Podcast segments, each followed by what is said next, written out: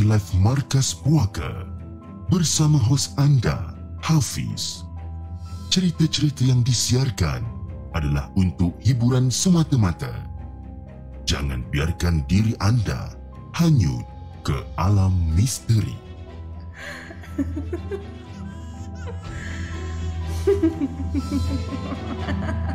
Hello guys, Assalamualaikum. Welcome back to the segment. Nama aku Hafiz dan kepada siapa yang masih belum subscribe, aku harap korang boleh tekan butang subscribe dan kepada siapa yang dah subscribe, thank you so much guys for subscribing. Malam ni Markas Puaka 4 hari bulan Ogos 2022 bertemankan saya sekali lagi. Tapi sebelum tu guys, jom macam biasa kita layan the intro.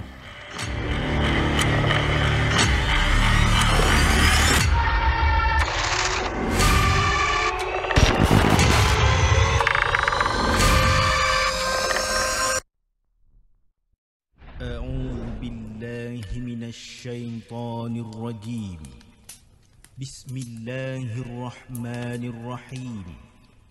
لو أنزلنا هذا القرآن على جبل لرأيته خاشعا متصدعا من خشية الله وتلك الأمثال نضربها للناس لعلهم يتفكرون.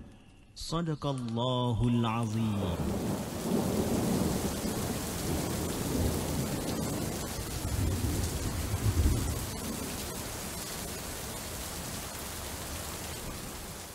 Hello guys, welcome back to the segment. Apa khabar guys? Saya harap anda semua dalam keadaan sihat walafiat dan hari ini 4 hari bulan Ogos 2022 bertemankan saya sekali lagi dalam satu lagi rancangan Markas Puaka di mana kita akan berkongsikan tentang kisah-kisah seram yang dikongsikan oleh anda semua dan juga ada yang kita ambil daripada blog-blog tempatan.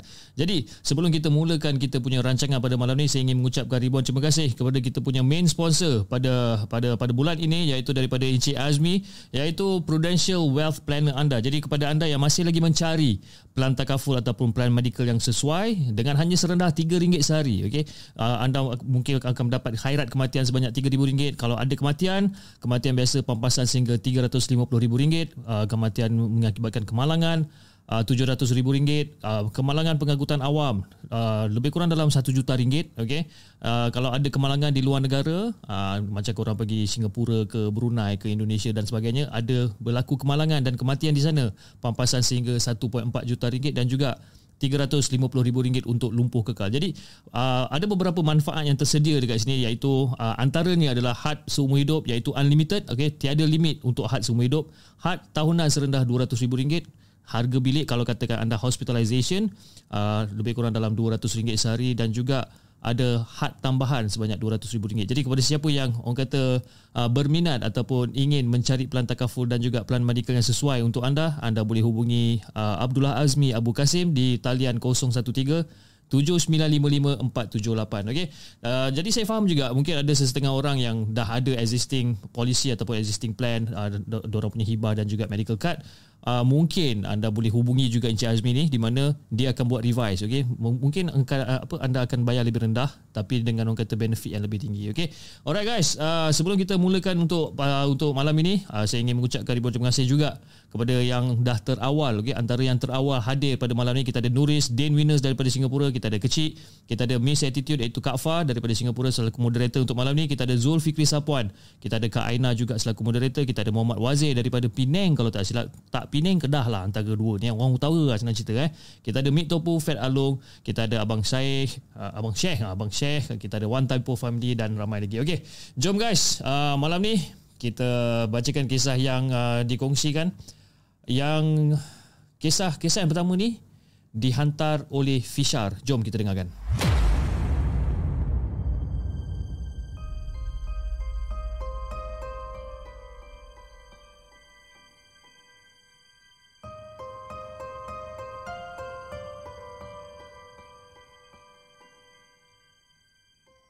Adakah anda telah bersedia untuk mendengar kisah seram yang akan disampaikan oleh hos anda dalam Markas Puaka? Assalamualaikum kepada Hafiz dan juga kepada semua penonton Markas Puaka. Waalaikumsalam warahmatullahi Fisha ni sebenarnya umur umur saya 16 tahun. Jadi apa yang saya nak ceritakan malam ni ialah kejadian ketika malam pernikahan abang kandung Fisha yang orang kata berlangsung di rumah. Jadi boleh dikatakan semua ahli keluarga pergi. Tapi Fisha dengan adik perempuan sebagai tuan rumah dan juga orang kata mak saudara bersama dua anak lelakinya yang kecil.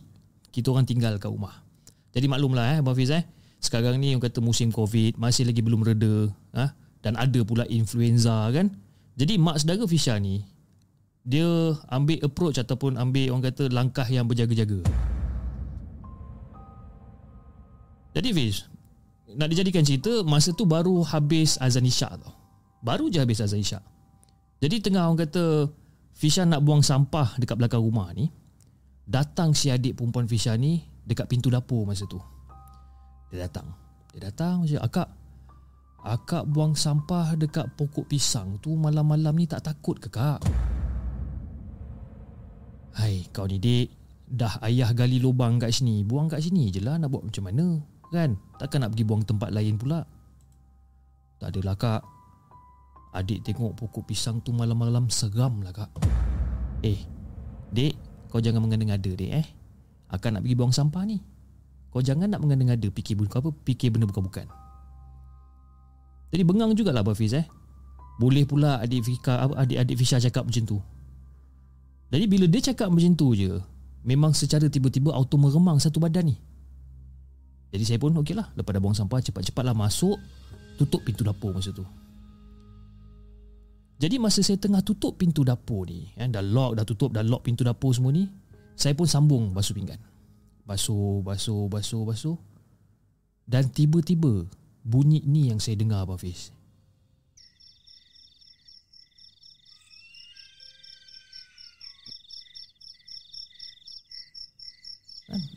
Saya baru je nak buka air saya terdengar bunyi ni.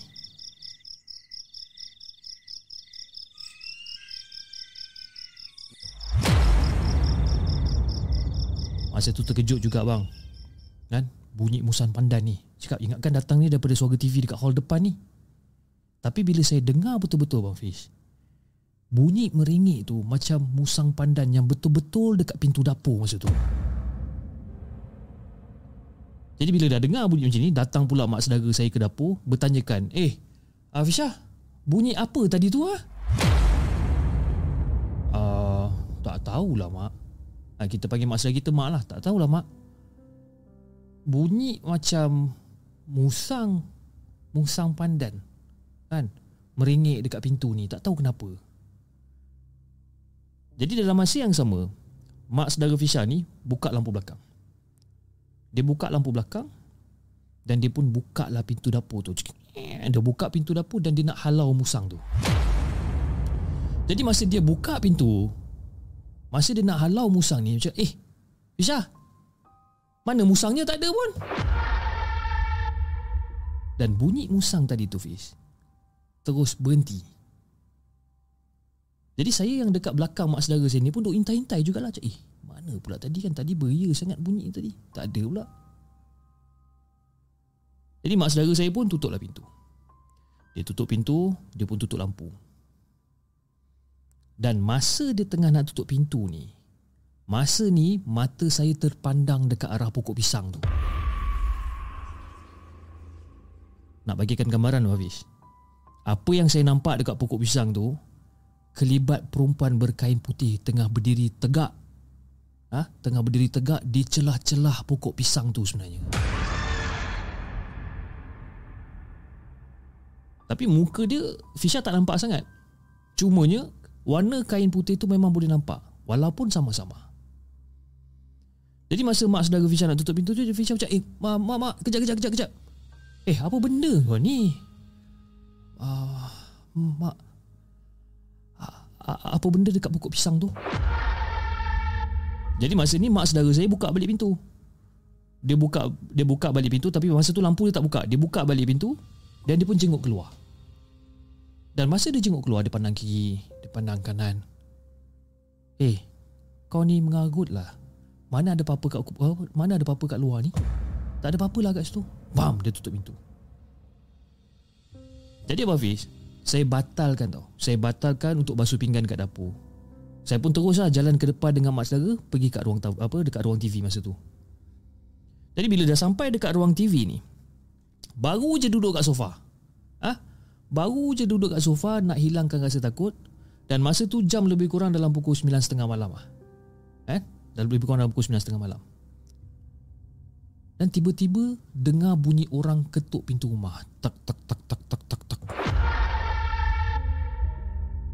Jadi mak saudara saya pun tiba-tiba dia cakap, "Eh, takkan awal sangat orang ni balik?" Dia cakap pintu. Takkan awal sangat orang ni balik? Jadi mak saudara saya ni pun bangun. Dia bangun, dia pun terus pergi dekat bahagian pintu tu lah. Belum sempat dia nak pegang tombol pintu tu, dia dengar sekali lagi.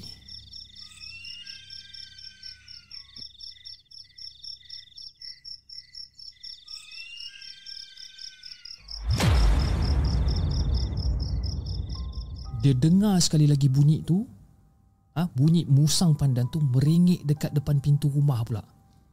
Dan kali ni Bafiz Bunyi dia kuat sangat. Bunyi dia kuat dan bunyi dia tak henti-henti. Terkejut kita kan bila dengar ni? Ha, Masa tu pula anak-anak dia ha, Adalah mula dah apa, dah menangis kan? Ada baby pun menangis juga. Aduk menangis Menangis. Menangis macam Alamak Dia ni kan. Menangis jadi bila anak dia ni dah menangis, mak saudara saya pun datang balik ke sofa. Datang balik ke sofa, dia pun tutup TV. Dia tutup TV dan dia pasangnya ayat Al-Quran masa tu dekat telefon. Dan bunyi tu Bang Fiz, bunyi tu berpanjangan sampailah ahli keluarga kita orang ni balik lebih kurang dalam pukul 12.30 malam macam tu. Jadi bila diorang balik, saya pun ceritalah dekat mak dengan ayah Eh, mak, mak, mak saya lah, mak kandung saya ni Saya cerita dekat mak dengan ayah masa tu. Jadi bila cerita lah Saya cerita daripada A sampai Z Saya cerita apa benda yang saya dengar Apa benda yang mak saya apa, apa Mak saya, mak saya, saya dengar apa semua Saya, saya cerita. Dan mak cakap Biasalah ha? Biasalah ada benda-benda macam ni kat luar rumah. Biasa. Tapi tak apalah Jangan risau Dia tak boleh masuk. Dia tak boleh masuk dan kata-kata mak ni Buat Fisha macam berderau sikit masa tu. Rupa-rupanya Mak Fisha sendiri dia dah tahu. Dia sebenarnya dah tahu dah lama dah Yang ada sesuatu yang tinggal dekat pokok pisang tu. Jadi macam itulah Abah Fiz. Cerita pendek yang saya nak kongsikan dengan Abah Fiz Dan juga semua penonton The Segment. Dan juga semua penonton Markas Puaka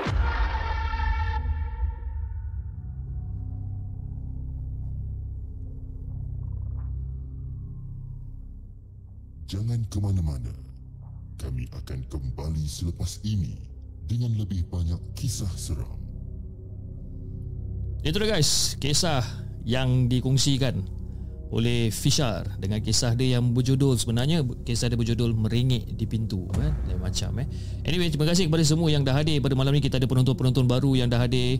Uh, daripada Johor daripada Singapura Indonesia Brunei. Terima kasih guys. Dan juga daripada Muhammad Nizam kecil kata Cip saya tinggal seorang-seorang kat bilik ni. Ah tinggal seorang-seorang kat bilik eh. Jangan pandang tingkap luar itu je. Jangan pandang tingkap kat luar. Jangan jenguk bawah katil Dua ni jangan buat Yang lain suka hati eh? Uh, kita nak ucapkan selamat datang Kepada Cik Puan Amy Kita ada Reka Dave Nas Winchester Sahabat saya Nas Winchester Kita ada Anas Rahmat juga you know, Sahabat saya Yang orang kata uh, Bersama-sama uh, Dengan the segment uh, Dalam apa Dalam dalam dunia Content creating ni Ataupun content apa Content creator ni dan kepada siapa yang masih lagi belum subscribe ke channel Anas Rahmat dan juga Nas Winchester. Okay. Saya rasa channel Dora ni antara channel yang terbaik yang saya yang saya yang saya sendiri pernah tengok. Sebab saya memang suka lah yang channel orang lagi-lagi orang kata channel Anas Rahmat dia dengan cara dia cara dia bercerita memang sangat sempoi relax. Dan juga Nas Winchester. Nas Winchester ni saya suka dia punya topik-topik yang dia kupaskan adalah benda-benda pelik. Benda-benda crime scene ataupun benda-benda jenayah yang pelik-pelik yang yang jarang kita dengar lah jadi kepada siapa yang masih lagi belum subscribe kepada Nas Winchester dan juga Anas Rahmat go Alright, saya sarankan untuk anda pergi. Okey, jom. Kita uh, Anas dengan Anas nanti kita PM tepi nanti saya hantar bil. Okey, jom. Kita bacakan kisah kita yang kedua. Dengan kisah oh bukan, sorry. Kisah yang kedua yang dihantar oleh Nurul. Jom kita dengarkan.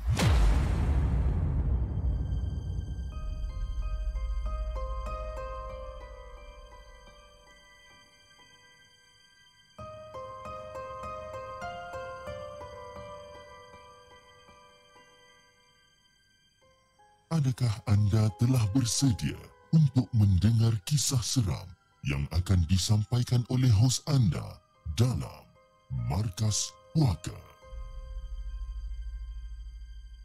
Assalamualaikum kepada Hafiz dan juga kepada semua penonton Markas Puaka. Waalaikumsalam warahmatullahi Dekat sini aku kumpulkan tiga kisah mistik yang mungkin orang kata tak berapa seram bagi setengah orang yang aku sendiri alami semasa melakukan hobi kegemaran aku iaitu mendaki bukit ataupun gunung. Jadi kejadian ni sebenarnya berlaku di Bukit B. Okay? Bukit B ni bukan nama sebenar lah. Eh. Kejadian ni berlaku di Bukit B.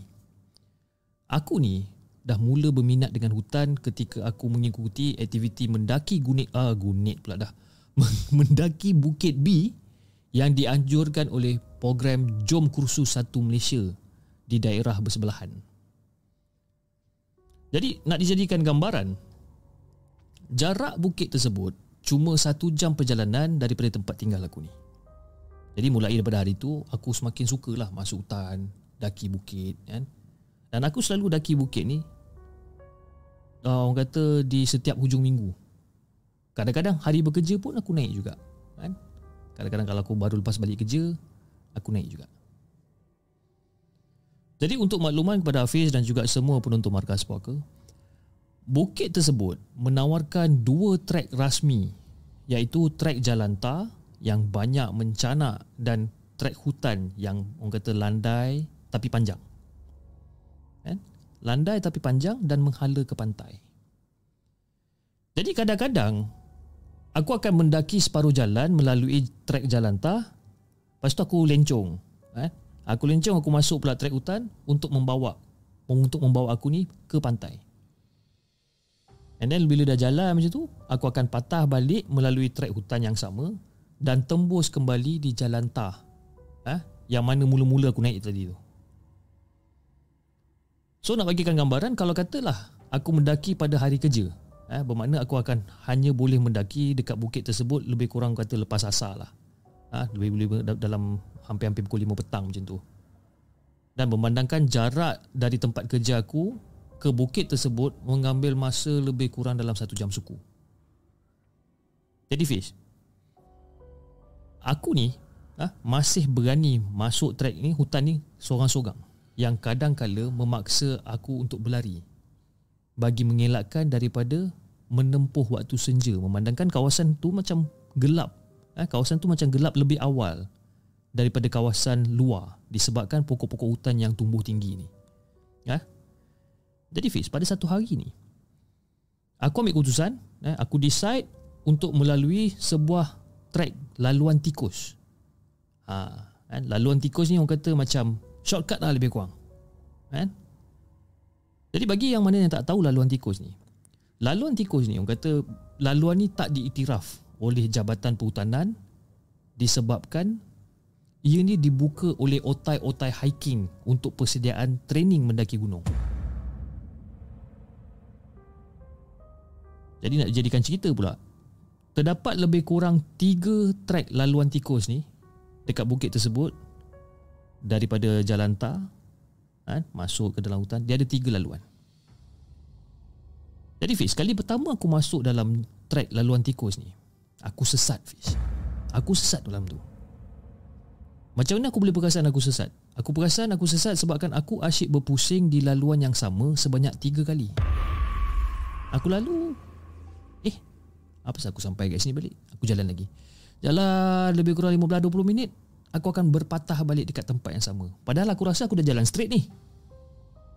Tapi memang aku akan sampai dekat tempat yang sama juga. Tiga kali.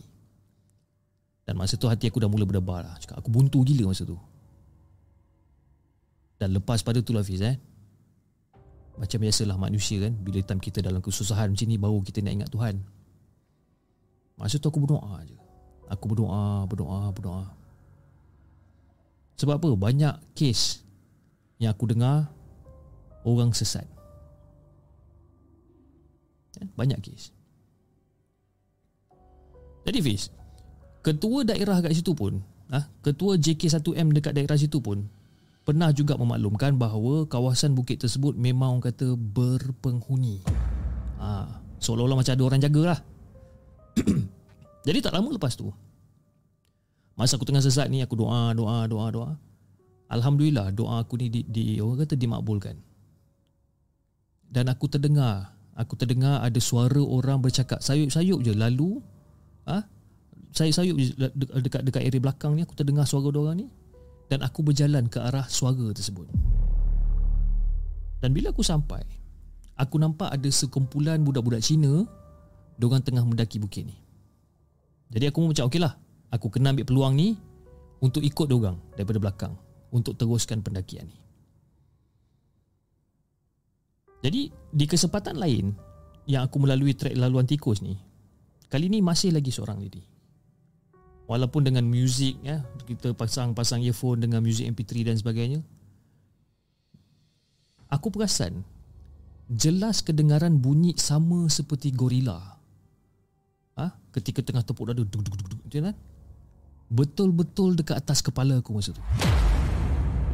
Benda tu bunyi tu macam kuat tau. Sangat-sangat kuat Fiz. Dan masa tu aku dah aku dah confident lah, aku dah confident ini memang confirm berapa monyet yang bersaiz besar. Kalau tak pun mungkin siamang. Kan? Tapi Fiz, aku tak berani nak dongak ke atas. Aku just jalan laju selaju mungkin ni Sambil orang kata uh, Bunyi tersebut Sambil bunyi tersebut Masih lagi kekal Dekat atas kepala aku Mengikori aku Sehingga aku hampir Apa hampir menembus Trek jalan tar Dan sejak pada tu Aku cuma akan mendaki bukit tersebut Melalui trek jalan tar Kalau aku tak ada Tak ada, tak ada siapa-siapa teman. Kalau aku seorang-seorang Memang aku dah takkan lalu Apa laluan tikus ni. Jadi Fiz nak dijadikan cerita. Setahun selepas tu Iaitu pada tahun 2017 Salah seorang kawan aku ni Nama dia Husni. Aku bagi nama dia Husni lah Bukan nama sebenar. Nama dia Husni Yang aku kenal Daripada orang kata Masa program JK1M ni Dia mengajak aku Untuk mendaki bukit tersebut Melalui jalan tikus Jadi masa tu aku confident lah Sebab dia ni macam orang kata Jenis yang lebih banyak pengalaman mendaki kan tapi kita orang jarang mendaki bersama walaupun berasal daripada daerah yang sama. Jadi macam okey lah. Eh, kita nak daki bukit ni, kita ada seorang yang dah experience gila masuk hutan ni, fine, kita follow. Jadi kita orang pun bertolak lah daripada bukit tersebut secara berasingan. Aku perempuan, dia lelaki. Jadi aku segan lah Pis. Aku segan. Tapi pada hari tu, entah kenapa aku setuju dengan ajakan dia ni Walaupun aku tahu yang kita berdua je yang nak nak apa nak daki bukit ni. Mungkin disebabkan aku nak training untuk daki bukit ataupun mendaki gunung yang seterusnya. Mungkin. Kan? Aku terlupa. Tapi yang aku ingat hari itu adalah pagi Sabtu. Jadi sepanjang trek Mamat ni dia lebih banyak bercakap lah. Kan? Aku ni jadi segan. Ya? Walaupun orang kata mendaki berdua dengan dia, aku jadi segan. Dia yang banyak bercakap ni Jadi aku layankan je lah Dia bercakap popek popek popek Aku, aku layan dia cakap Jadi sepanjang laluan trek tu Fiz Aku tak ada rasa apa-apa tau Aku tak ada rasa apa-apa Sehinggalah kami melalui sebuah lorong sempit Antara sebuah batu besar Yang dah terbelah dua ha, Kira batu besar kan Macam tu Ada satu lorong sempit kita lalu tengah-tengah tu. Dan kawasan berkenaan Dipanggil sebagai batu belah. Jadi yang si Husni yang gila ni ha? Yang gila gambar ni Dia minta aku untuk ambil gambar dia. Ha? Sambil-sambil tu dia bagi telefon dia Macam eh babe Ambilkan gambar aku kejap boleh tak? Ha, Dekat dekat kawasan batu ni. Macam apa benda kau ni? Alah ambil je lah. Aku nak buat kenang-kenangan. Okey lah Yang membuatkan jantung aku ni berdebar-debar Fiz ha? Bila aku ambil phone tu Aku pegang phone dia macam ni apa benda yang aku lihat dekat screen phone Husni ni aku nampak ada sosok tubuh seorang manusia berbaju jersey oren bertudung hitam bertopi merah. Betul-betul sama macam apa yang aku pakai pada hari tersebut dalam erti kata lain Fiz aku nampak diri aku dekat dalam skrin masa aku tengah ambil gambar dia ni aku nampak diri aku dekat dalam skrin tu duduk sebelah dia. Jadi bila aku dah macam ni, astagfirullahalazim, apa benda ni? Eh uh, bro, sini. Eh kejap kejap kejap Kau punya lens ni macam kotor lah Aku saja bagi alasan ke dia kan? Padahal sebenarnya aku nak pastikan Bahawa aku Yang dekat dalam uh, dalam skrin tersebut Adalah bukan pantulan daripada cahaya Ataupun daripada mana-mana sudut sekalipun. Nah, Ambil Astaghfirullahaladzim. Uh, Bro uh, Kejap kejap kejap. Gambar kau tak clear lah bro. Sekejap sekejap eh Sekejap Astaghfirullahaladzim Astaghfirullahaladzim Aku pegang lagi sekali. Dan bila aku pegang lagi sekali ni Fiz Dekat skrin tersebut Aku nampak diri aku Sedang duduk menyangkung Ataupun sedang duduk mencangkung Di belakang Husni Yang orang kata dah Dah get ready posing lah Dekat lorong sempit batu batu, batu, batu belah ni Aku nampak budak tu Mencangkung belakang Husni Yang lebih mengherankan Fiz Puas Ah, puas aku adjust kedudukan telefon Husni ni. Aku buat macam ni. Aku macam-macam angle aku try ni. Dan aku masih nampak diri aku dekat belakang Husni tengah duduk mencangkung. Dengan tangan dia yang panjang macam tu. Ah, mencangkung, tangan dia duduk atas atas apa? Atas kepala lutut macam tu kan. Macam tu. Tapi bila aku tengok luar skrin, Husni seorang-seorang je kat situ. Bila aku angkat skrin aku tengok, aku nampak perempuan tu duduk mencangkung belakang tu. Dan lepas tu baru aku tahulah Benda tu bukan hasil daripada pantulan pun sebenarnya. Jadi aku Okay lah whatever lah Aku pun ambil. Tak tak. Okay ready eh? Pap Pap Pap. Aku ambil gambar Ambil gambar Ambil gambar. Dan ternyata Fiz Tak ada sesiapa pun dekat belakang Husni Dekat dalam semua gambar tersebut. Tak ada. Jadi bila cakap ah, Okay dah bro. Okay lah gambar. Oh cantik lah gambar kau ambil ni. Oh handsome aku. Ya Allah hai. Eh, eh kau pergi duduk sana aku biar biar aku ambil biar aku ambil gambar kau pula. Eh, tak apa tak ada tak payah. Eh, babe, pergilah duduk sana. Biar apa bagi aku ambil gambar kau pula. Eh, tak apa, tak payah. Aku tak suka sangat bergambar ni. Tak apa, tak apa, tak apa. Jadi kita orang pergilah. Teruskan aktiviti kita, kita orang mendaki dan sebagainya dan bila kita orang dah turun, dah sampai dekat parking lot ni, lepas dah settle mendaki ni, aku bagi tahu Husni. Aku bagi tahu uh, Husni benda apa yang aku nampak dekat skrin telefon ni. Jadi si Husni macam tak je Eh mana ada? Tak ada lah. Kau, kau ni mengantuk ke apa? Aku rasa itu reflection je lah. Mana ada? Tak adalah Ngarut je kau ni Si Husni mati-mati cakap kan Benda tu adalah reflection daripada tah mana-mana. Tapi bila aku fikirkan balik Fiz eh Macam mana reflection? Sedangkan aku tengah berdiri. Kalau katakan reflection Benda tu pun mungkin berdiri juga apa. Tapi aku tengah berdiri ni image dekat dalam tu dia tengah duduk mencangkung. Selama ni Fiz, kalau aku daki bukit tu dekat trek hutan tersebut tu, selalu jugalah aku rasa macam seolah-olah macam ada orang follow daripada belakang. Seolah-olah macam ada, ada orang memahatikan aku. Tapi bila aku toleh, tak ada siapa pun. Kan? Rasa seram tu ada. Bohong kalau aku cakap tak ada. Tapi aku decide untuk abaikan je lah mungkin perasaan je lah. Walaupun apa yang aku rasa ni selalunya betul berikut apa uh, selalunya betul tapi aku just ignore benda ni. Jadi itulah kisah yang aku nak kongsikan dengan Hafiz dan juga semua penonton Markas Puaka. Sekian. Terima kasih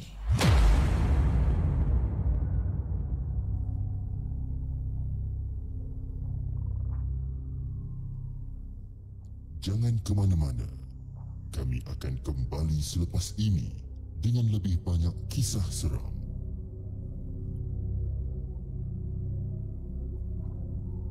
Itu dia guys, kisah yang dikongsikan oleh Nurul kisah seram ketika mendaki eh. Kat sini siapa kaki-kaki hiking kat sini? Ha? So far ada tak kejadian-kejadian pelik yang berlaku kat korang? Sebab biasalah eh, kita memang akan ada satu hobi yang kadang-kadang pelik kan, mendaki Ah, lagi-lagi orang macam yang tukang apa yang tukang pancing ya yang kaki mancing ni uh, dia punya pelik-pelik tu sampai orang kata sanggup nak redah-redah hutan nak cari paya nak cari kolam lah nak pergi tengah-tengah laut even seorang-seorang sekalipun sanggup semata-mata nak pergi mancing. Tapi kepada yang kaki-kaki daki ni kan uh, saya pun tak tahu nak cakap macam mana saya pun tak tahu nak nasihatkan macam mana sebenarnya sebab saya pun orang kata bukannya berani sangat nak mendaki pun satu sebab penat kan stamina tak cukup. Yang keduanya macam apa mendaki ni dia kita kena hati-hati in terms of you know kita kena make sure yang kita ni uh, prepare lah kan. Prepare dalam segala jenis keadaan yang akan ataupun yang mungkin akan berlaku kan. Kena gangguan uh, binatang buas uh, benda-benda makhluk halus dan sebagainya. Macam Anas Rahmat dia cakap suka juga kan solo traveller solo traveller kalau saya suruh saya pergi daripada rumah nak pergi 7-Eleven uh, nak pergi Hero Supermarket saya okey kan. Solo traveller kan. Tapi kalau saya nak keluar negeri uh, nak pergi ke Johor saya tak suka solo sebab kan boring. Saya rasa cepat bosan kan? Sebab itu saya akan hirit kan? Saya punya family saya akan hirit saya punya anak bini. Ha, dia akan rasa kecoh lah sepanjang perjalanan itu itu saya lah kan? Okey jom. Kita bacakan kisah kita yang tiga, uh, yang ketiga. Kisah kita yang ketiga uh, yang dihantarkan ataupun yang dikongsikan oleh siapa nama dia ni? Razib Ahmad yang berasal daripada Kuala Lumpur. Jom kita dengarkan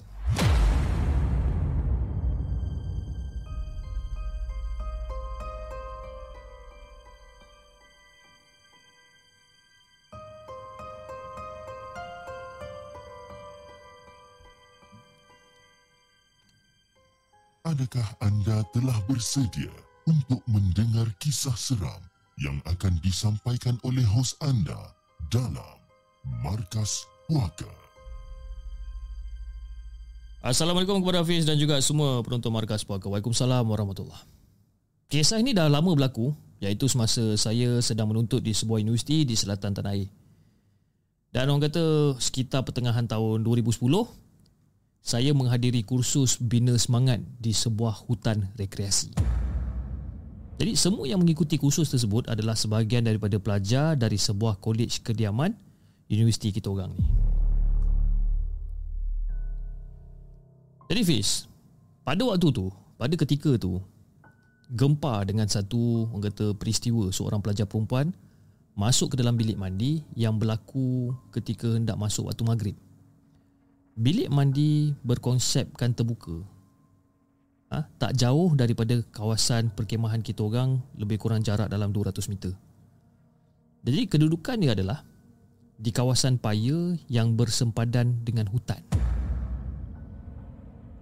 Jadi Fiz apa yang janggal dia adalah blok mandi uh, blok bilik mandi terbuka tu untuk lelaki memang tak berbumbung. Okeylah. Jadi walaupun terdapat 12 bilik mandi Namun saya terpaksa tunggu giliran. Bayangkan eh, 12 bilik mandi untuk 80 peserta. Punyalah ramai. 12 bilik air je kita ada. Memang tak cukup lapis. Memang tak cukup dan kami perlu tunggu giliran. In fact, ada yang mandi berdua sebabkan nak jimat masa. Ha, bayangkan. Ada yang mandi berdua. Budak-budak lelaki mandi berdua. Sebabkan nak jimat masa ni pasal. Jadi Fiz, pada hari tu, saya turun ke kawasan paya tu macam agak lewat sikit lah. Dan ketika menunggu giliran nak mandi ni, saya bersembang lah. Bersembang dengan beberapa orang pelajar lain yang juga orang kata sedang menunggu giliran orang ni. Jadi sambil menunggu ni, kita orang berbual lah. Borak punya borak punya borak. Saling berkenalan kan.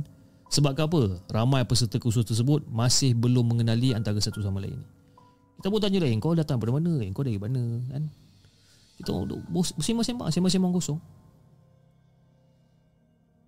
Biasalah Pish kan? Ini merupakan minggu kedua apa? Ini merupakan minggu kedua kita orang menjadi pelajar universiti. Kiranya kata masih dalam minggu orientation lah. Jadi sedang kita orang tengah borak punya borak punya borak ni. Beberapa pelajar lelaki ternampak kelibat seorang pelajar perempuan memasuki bilik mandi lelaki. Saya pun nampak juga Pis Budak perempuan ni masuk dalam bilik air tu. Jadi bila nampak budak perempuan ni masuk Seorang pelajar ni macam Eh berani. Betul budak perempuan ni kan Masuk bilik apa bilik mandi lelaki ni? Boleh tahan? Lepas tu member dia pun cakap Ah Ada awet masuk. Jom kita skodeng kan? Mana tahu rezeki kan?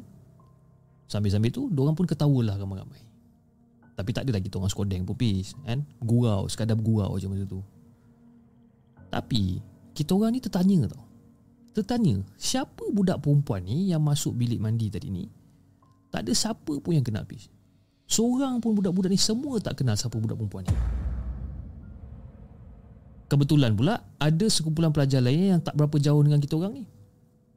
Lalu salah salah seorang daripada kumpulan kita orang ni pergi bertanya kan, "Eh, eh geng, uh, kau ada nampak budak perempuan yang masuk dalam bilik air tadi tu?" "Ah, itu Karina."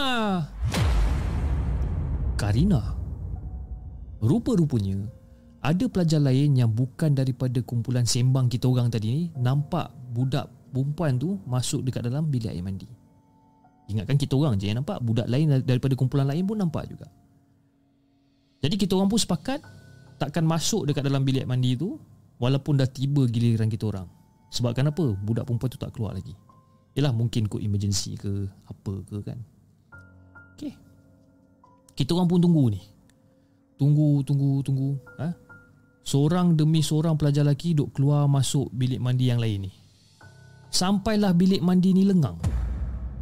Yang kita orang ni, ha, yang beberapa orang ni, duk masih tunggu lagi giliran kita orang ni. Kita orang lebih kurang dalam 8-9 orang macam tu lah. Kita orang masih tunggu lagi. Eh, bila masa lah perempuan ni nak apa nak belah ni kan? Apa hal ni? Dan kita orang dah rasa pelik. Rasa pelik sebab apa? Semua budak dah habis mandi ni. Tapi budak perempuan tu masih lagi tak keluar-keluar Nak kata kalau keluar ikut pintu lain Mana mungkin ada pintu lain Pintu keluar masuk tu satu je kan? Kubikel bilik mandi tu pintu keluar masuk tu satu je Mana ada masuk depan keluar belakang tak ada Jadi kita orang pun macam pelik. So kita orang bangun Kita orang jalan. Jalan pergi ke arah bilik mandi tu. Setiap bilik mandi kita orang periksa. Kan? Buka pintu gerbang Gerbang. Tak ada orang. Kita cari punya cari punya cari.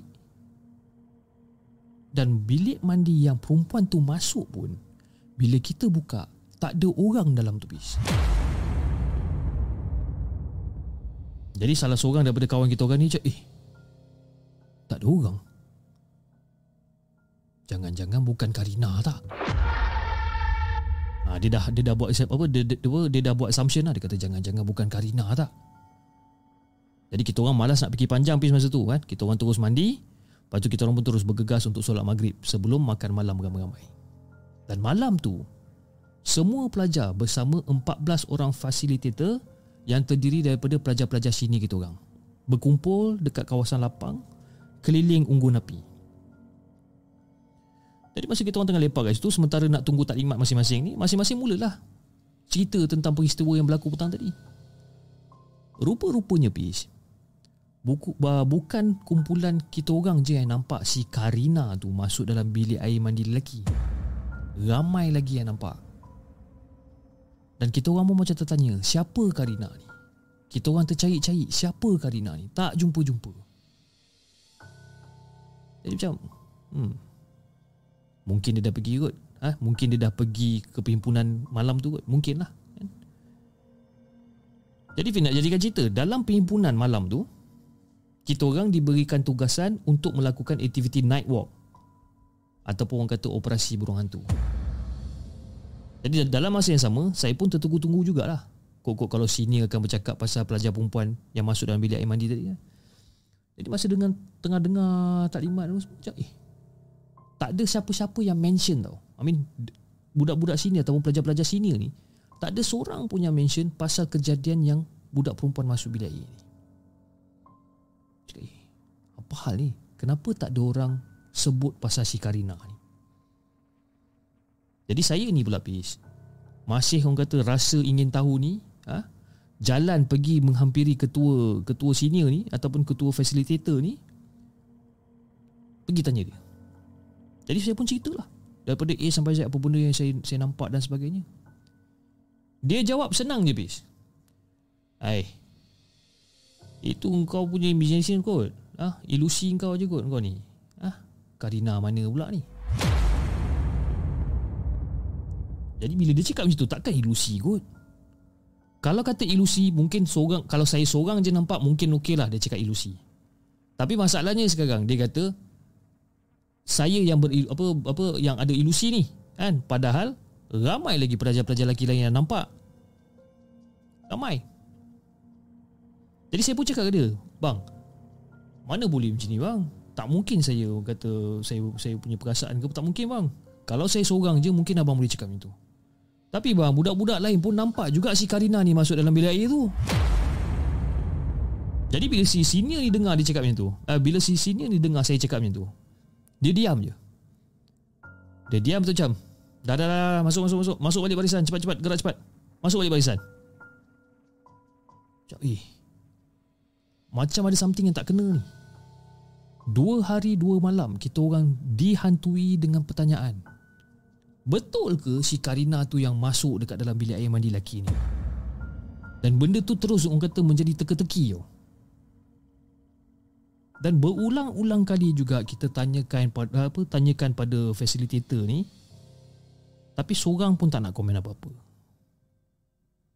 Jadi saya ni pula beranggapan mungkin dia orang tak nak komen sebab memang ada pelajar perempuan masuk dekat dalam bilik air mandi lagi. Mungkin. Tapi disebabkan orang tak ambil tindakan Mungkin orang tak nak komen apa-apa. Okeylah. Masuk hari ketiga Pish. Dalam perhimpunan terakhir Sebelum kita orang nak balik ha, Kita orang diberitahu Oleh ketua facilitator Bahawa sebenarnya tempat perkemahan ni Agak keras sebenarnya.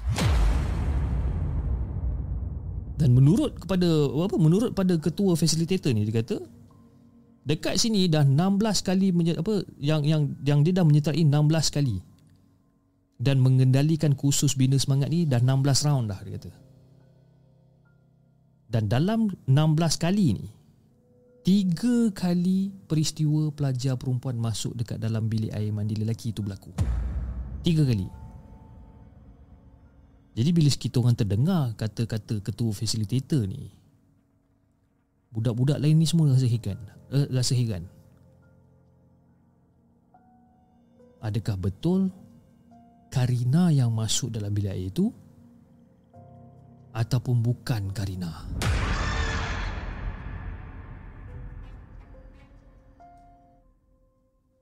Dan kata facilitator tu lagi Memang benar ada pelajar perempuan yang bernama Karina yang menyertai kursus bina semangat kali ini. Memang betul ada. Tapi tak sampai 10 minit dia tiba pada hari yang pertama Dia dah balik ke Johor Dijemput oleh ayahnya kerana pak cik dia meninggal dunia ha? Facilitator cakap uh, Guys memang memang ada eh? Memang ada Karina yang hadir khusus ha? Dekat camp ni memang ada Tapi Karina tu sebenarnya dia dah balik pada hari pertama dia datang Dia lapor diri pada hari pertama Tak sampai 10 minit. Bapak dia sampai. Bapak dia sampai dan bawa dia balik Johor Sebabkan pakcik dia meninggal. Jadi bila dengar Si facilitator yang cakap macam ni Karina memang tak sempat Mengikuti apa-apa aktiviti yang kita orang buat. Memang tak sempat. Satu aktiviti pun dia tak sempat. Jadi sedang ketua facilitator ni meneruskan cerita dia ni ada lagi seorang facilitator ni masuk bersama seorang lagi pelajar perempuan. Dia datang. Uh, Assalamualaikum. Uh, minta maaf ya. Uh, kakak ganggu kejap. Ini Karina. Baru kejap tadi dia dihantar oleh bapak dia. Eh? Ini dah hari ketiga. Karina baru sampai. Memang sah. Bila kita orang tengok muka dia ni Memang sah. Dialah budak yang masuk dalam bilik air mandi lelaki Yang kita orang jumpa kemarin. Karina senyum masa tu. Dia senyum Jadi sekarang ni Pis Persoalan dia. Kalau Karina ni dah pulang Awal lagi pada hari pertama Siapa Karina yang kita orang nampak Masuk dekat dalam tandas lelaki tu Apakah itu Corin si Karina ni?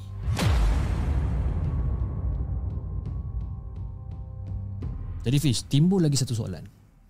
Menurut pada cerita uh, facilitator kita orang ni, sebelum ni pun pernah berlaku kejadian perempuan bernama Karina masuk ke dalam bilik mandi lelaki. Sebelum ni, memang ada. Saya yakin. Cuma kebetulan semasa batch kita orang ada juga pelajar perempuan yang bernama Karina. Now, siapa pula Karina dalam kejadian sebelum perkemahan kita orang? Tak mungkin Karina yang sama dengan camp kita orang ni. Takkan kebetulan juga, betul tak? Sampai sekarang Fiz Benda tu Memang menyerabutkan kepala otak kita orang ni Bila kita orang nak cari jawapan Memang tak jumpa Dan itulah Fiz Kisah misteri Tentang si Karina Yang aku nak ceritakan Pada Hafiz dan juga semua Penonton Markas Puaka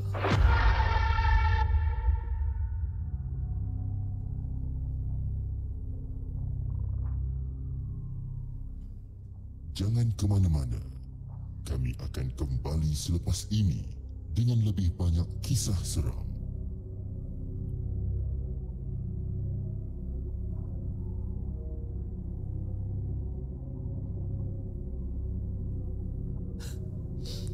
Itu dia guys kisah yang dikongsikan oleh Razib Ahmad yang berasal daripada Kuala Lumpur tentang si Karina ni eh.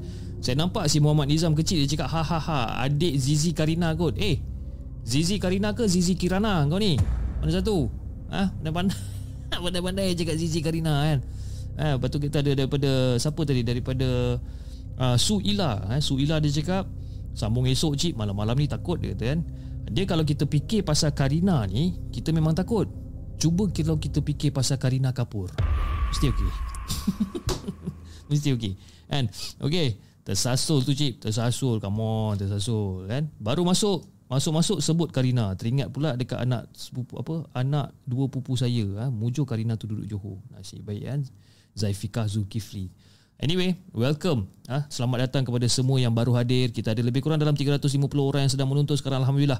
Okey, jom kita bacakan kisah yang keempat pada malam ini. Kita, kita ada berapa kisah malam ni ya? Keempat, lima, enam. Okey, kita ada enam cerita. Okay, sekarang adalah kisah yang keempat, okey. Kisah yang keempat yang dikongsikan tidak lain tidak bukan daripada Priyanka. Jom kita dengarkan.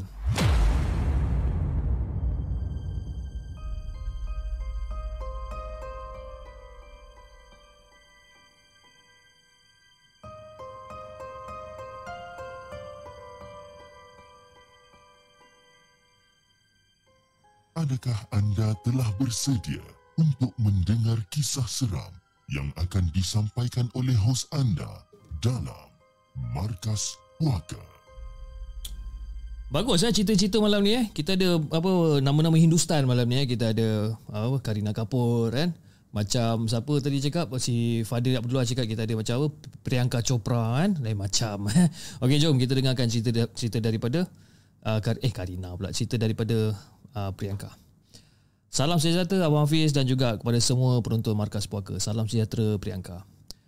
Um, ini adalah story saya yang kedua sebenarnya. Saya tak tahu kalau story ni menakutkan untuk abang ataupun untuk penonton markas puaka, tapi saya dan kawan-kawan saya yang lain dah nak menangis eh bila lalui pengalaman yang saya nak ceritakan sebenarnya Jadi Wafi cerita dia macam inilah. Kan? Rakan-rakan saya, rakan-rakan saya uh, dan saya masa tu tengah berbual-bual dekat dalam bilik umum ataupun the common room eh dekat asrama uh, kita orang pada satu pada satu hari pada lewat malam lah pada satu lewat malam ni jadi kita orang ni pun baru je lah eh, menamatkan kelas kami di kampus dan dan keesokan harinya telah diisytiharkan sebagai cuti untuk kita orang jadi kita orang pun bercadang lah bercadang untuk singgah ke pusat membeli belah yang telah dibuka baru-baru tu uh, ber, uh, yang berada dua blok daripada asrama kita orang ni. Kemudian salah seorang daripada rakan saya ni, nama dia Maya. Maya ni dia cuba untuk menakutkan kita orang ni dengan mengatakan bahawa pusat membeli belah tersebut ba, uh, pusat membeli belah yang baru tu dibina di atas tanah perkuburan askar Jepun. Oh, hantu Jepun eh. askar askar Jepun. Jadi bila kata macam eh kau tahu tak Korang tahu tak Dekat shopping mall tu Yang baru siap tu Dengar cerita shopping mall tu Diorang bina dekat atas uh, Askar Jepun punya kubur tau Jadi bila si Maya cakap macam ni Kita orang pun macam Tak nak lah ambil serius cakap dengan orang kata Dengan kata-kata dia ni Sebabkan apa Sebabkan Maya ni Dia ni jenis orang yang suka melawak kan? Suka buat kelakar Jadi kita orang pun gelak je lah masa tu kan Disebabkan Kisah pusat beli belah tu Saya pun ceritakanlah kisah pengalaman saya menjaga anak buah saya di rumah kakak. Ha? Dekat, dekat rumah kakak ketika salah seorang daripada kawan saya menceritakan yang dia terlihat sosok perempuan duduk dekat bawah pokok beringin. Ingat tak masa cerita pertama yang saya ceritakan tu? Jadi masa tu dia berada di program latihan untuk para guru. Jadi memang memang takut betul lah masa tu kan. Jadi masa tengah borak-borak ni borak-borak dekat dalam common room ni tengah borak dengan member-member lain ni borak punya borak punya borak tiba-tiba lampu dekat dalam bilik umum tu lampu tu tertutup bang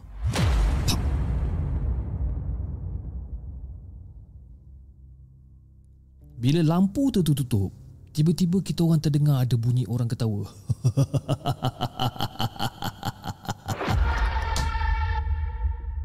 Dan bila kita orang tengok Rupa-rupanya kawan kita orang sengaja tutup lampu. Kononnya konon Konon-konon nak bagi terkejut. Kan? Jadi dia ni gelap macam setan. Betul kan? Takut jugalah masa tu. Kan?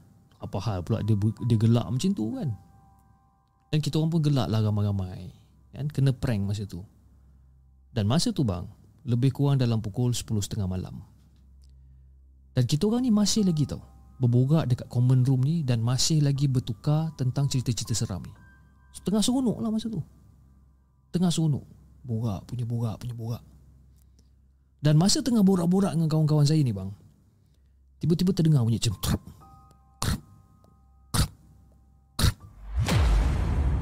Tengah borak-borak dengar bunyi krap Krap Kita macam eh Eh bunyi apa ni ah dan kita orang semua terdengar bunyi ni datangnya daripada luar asrama. Dan bunyi tu seolah-olah menghampiri ke arah bilik kita orang. Jadi si Maya ni pun buka mulut. Eh lah, jangan risau lah, tak payah takut lah. Itu budak-budak lelaki semua tengah berkawat lah kat luar tu. Kan? Eh, Maya. Mana boleh bunyi tapak kaki dekat macam ni? Kalau katakan orang tengah berkawat kaki pun, bunyi tu mesti jauh. Sekarang ni, bunyi tu dekat sangat tahu tak? Dan kalau katakan orang berkawat kan, Dah pukul berapa dah ni nak berkawat malam-malam ni Dan kita orang pun rasa macam Okay Make sense lah kan Apa benda yang saya cakap ni Maya macam setuju lah Jadi saya pun pelan-pelan bangun Pergi ke arah tingkap Dan saya mula selak langsir masa tu. Saya selak langsir Saya nak mengintai dekat lorong ha, Berdekatan dengan bilik umum ni Ataupun berdekatan dengan common room ni Saya nak tengok Kalau katakanlah ada sesiapa kat situ. Bangun saya pun jalan. Jalan sampai kat tingkap Saya buka langsir. Bila saya selak langsir tu bang Dekat koridor tu bang Memang kosong tak ada orang. Kosong Tak ada siapa pun yang berjalan kat situ Ataupun Tak ada siapa-siapa pun yang kata berkawat ke apa pun Memang tak ada nak bagikan gambaran kepada Abah Hafiz dan juga semua penonton di segmen Bunyi derapan kaki tu seolah-olah macam orang berkawat pada hari mereka ha, Tahu tak? Krap, krap, krap, krap, krap, krap. Jadi bila saya tengok kat luar tu tak ada orang, okay fine. Saya tutup balik langsir. Saya pun pusing lah ke belakang nak patah balik ke meja yang dengan kawan-kawan saya apa kawan-kawan saya tengah duduk ni lah. Masa saya jalan dua tiga langkah ke depan, bunyi tapak kaki tu lagi sekali kita orang dengar. Krap, krap, krap, krap, krap, krap, krap. Ah, time tu kita orang dah mula rasa gelisah dah. Sebab apa? Sebab bunyi tu makin lama makin kuat dan makin lama makin menghampiri dekat common room tu. Dekat sangat masa tu. Jadi masa saya dengar bunyi tu saya pun lari lah. Lari duduk balik dekat meja dengan kawan-kawan saya ni. Bunyi lagi krop krop krop krop. Dan secara tiba-tiba Hafiz. Tuk tuk tuk tuk tuk tuk tuk tuk tuk tuk tuk tuk tuk. Bunyi kita orang punya pintu, bunyi common room tu punya pintu diketuk. Berkali-kali diketuk. Saya cuba untuk beranikan diri saya ni Nak ngintai. Tengok siapa yang ketuk ni. Masa saya tengok dekat bahagian tepi langsir ni Saya tengok dekat bahagian pintu okay, Kita nampak koridor Kita boleh nampak pintu. Bila saya tengok dekat bahagian pintu Tak ada siapa. Tapi Pintu tu masih bergegar lagi ni. Cak, ya apa hal pula ni cakap kan? Jadi kita orang pun terus lah pergi ke sebelah dinding yang ada tingkap ni, kita orang panjat dan kita orang berlari keluar ke arah belakang bangunan. Dan masa tu bang, masa kita orang lari tu, memang dah tak pandang belakang dah. Kan? Berlarilah ke arah lorong kebangunan asrama kita orang ni. Kita orang terpaksa ikut jalan jauh. Sebab kan, dah takut sangat dah masa tu. Jadi bila dah sampai dekat bangunan asrama ni, ha, rakan-rakan yang lain semua baliklah ke bilik masing-masing. Dan saya pula sampai ke bilik saya dan cepat-cepat buka buka pintu, apa buka kunci semua masuk pintu oh, masuk masuk dalam bilik. Jantung saya bang masa tu memang betul-betul macam nak pecah. Kan? Saya fikir kok-kok lah kalau macam mimpi ke apa kan. Sebab apa? Ini first time yang saya mengalami benda-benda macam ni. Jadi bila dah masuk, saya dah relax sekejap, saya dah tenang sekejap. Okey. Saya pergi mandi dan saya bangun tidur malam tu dan saya tak nak fikir apa-apa benda yang dah, dah apa yang dah jadi tadi tu saya tak nak fikir. Jadi bang, nak dijadikan cerita, pada keesokan harinya tu Maya panggil kita orang semua dan bagi tahu yang uh, bagi tahu kami apa yang dia baca tentang sejarah asrama kita orang. Eh hey guys, kau nak tahu tak? Semalam aku lupa nak bagi tahu orang tapi aku pernah baca tentang history asrama kita orang ni. Eh, history apa ni? Okey, sejarah asrama ni, okey. Asrama ni sebenarnya dibina atas tapak perkuburan askar Jepun. Okey, itu yang aku baca. Dan sebab itulah kita semua semalam kita semua dengar bunyi seolah-olah macam ada boot berkawat semalam. Alah Maya. Kau ni pandai-pandai je kan? Saya cakap dengan Maya je, Maya kau ni pandai-pandai je. Ah, pandai-pandai je. Eh betul. Kalau kau tak percaya, ni jap aku buka laptop aku. So si Maya ni buka laptop dia. Dia buka laptop dia, tak tahu apa benda yang dia type saya pun, saya pun tak tahu. Dia pun tunjuk. Nah, kau nampak? Ni kita punya universiti kan? Ini kita punya asrama kan? Ini blok asrama kita orang kan? Ha, Kejap-kejap aku tengok. Ha, Kau nampak ni? Kau baca kat sini. Apa yang dia tulis kat sini?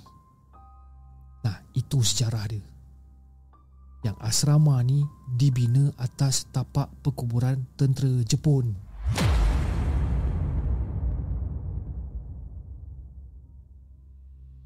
Jadi macam Rupa-rupanya asrama kita orang ni memang betul-betul dibina atas tanah perkuburan askar Jepun.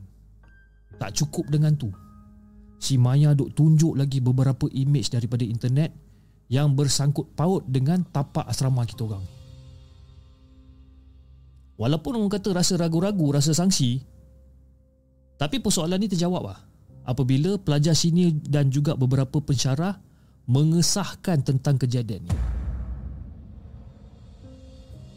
Ada seorang lecturer tu siap cakap lagi Priyanka, Maya Ini benda-benda bunyi-bunyi tapak kaki berkawat ni semua dah biasa. Dekat sini ini memang kawasan dia Memang dah biasa. Jangan takutlah. Diorang tak kacau But it's normal Kata dia. Dan ada pelajar-pelajar sini yang lain Berkata Kadang-kadang ada ternampak bayang-bayang orang berkawat di lorong-lorong gelap dekat bahagian asrama tu. Ada yang berkawat daripada lorong gelap sampailah ke tengah-tengah padang pada lewat waktu malam. Kalau nasib kita tak baik Abang Fiz, kita akan berdepan dengan askar-askar Jepun tersebut yang beruniform dan bersenjata tapi tak ada kepala. Ada juga yang tak cukup sifat. Tak ada tangan, tak ada kaki, macam-macam. Jadi bang, tiga tahun Tiga tahun saya nak habiskan ijazah saya ni Tiga tahun tu lah ha, Saya kena hadapi dengan pelbagai gangguan Cuma saya ada satu persoalan yang saya selalu tertanya Apakah tanah perkuburan Jepun asrama tu Dan kisah saya diganggu di tangga hostel tempoh hari Berkaitan Saya pun tak tahu Bila saya tuliskan cerita ni pun bang Meremang juga bulu umur saya ni sebenarnya Memang goosebump habis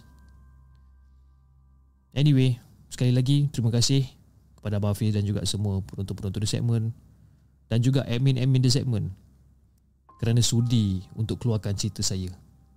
Keep it up The Segment dan selamat malam Markas Puaka.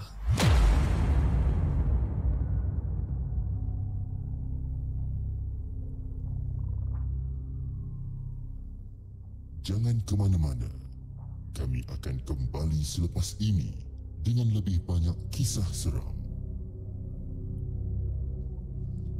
Okey guys, itu dah kisah yang dikongsikan oleh Priyanka. Ha, kan? Bila dia cerita pasal askar Jepun kan, hantu Jepun kan, secara kebetulan pula dekat the segment ni kita ada member membership hantu Jepun kan. Tapi alhamdulillah hantu-hantu Jepun yang berada dekat dalam the segment ni semua ada kepala kan. Terbaik kan. Jangan yang ada yang yang tak ada kepala. Ha, itu problem. Okey guys, sebelum kita teruskan bacaan uh, cerita, terima kasih ya. Terima kasih Priyanka. Anyway, kalau sebab Priyanka uh, ada dekat dalam ni okey kalau anda nampak nama dia horror stories to read okey kalau chip ngilat I akan mute eh kita tak tahu bila kita akan mengilat surprise kan okey uh, okey Priyanka if you don't mind okey kalau kalau kalau tak keberatan uh, mungkin Priyanka boleh share eh share pada semua. Tak kisahlah kalau kalau orang kata kita nak memburukkan asrama tu lantak biar kan. Kita nak tahu sebenarnya kat mana bangunan tersebut ataupun kat mana universiti ataupun asrama tersebut kan. Just in case eh. Manalah tahu saudara-saudara mara saya nak nak nak apa nak belajar kat sana ke boleh saya cakap kat dia eh ini tempat tapak perkuburan uh, tentera Jepun kan. Kau dah fikir masak ke nak belajar kat situ kan. Okey sebelum uh, kita uh, teruskan dengan bacaan kita seterusnya kita take a break for 2 minutes dan kita akan kembali selepas ini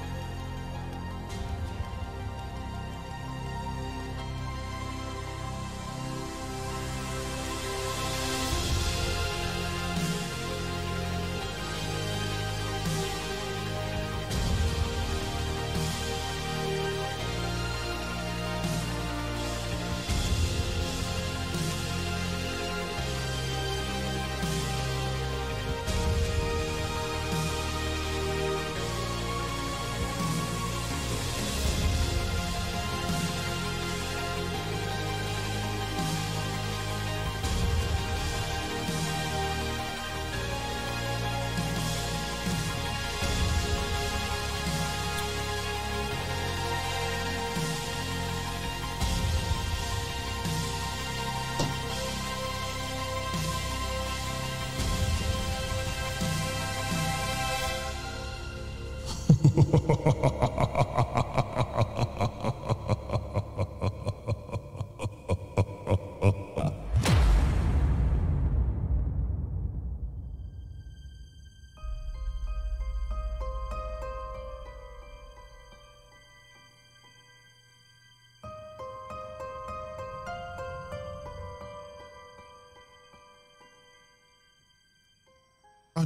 anda telah bersedia untuk mendengar kisah seram yang akan disampaikan oleh hos anda dalam Markas Puaka?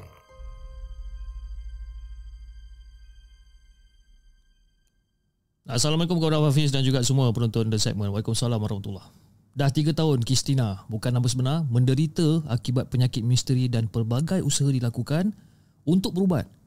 Namun keadaan dia masih sama.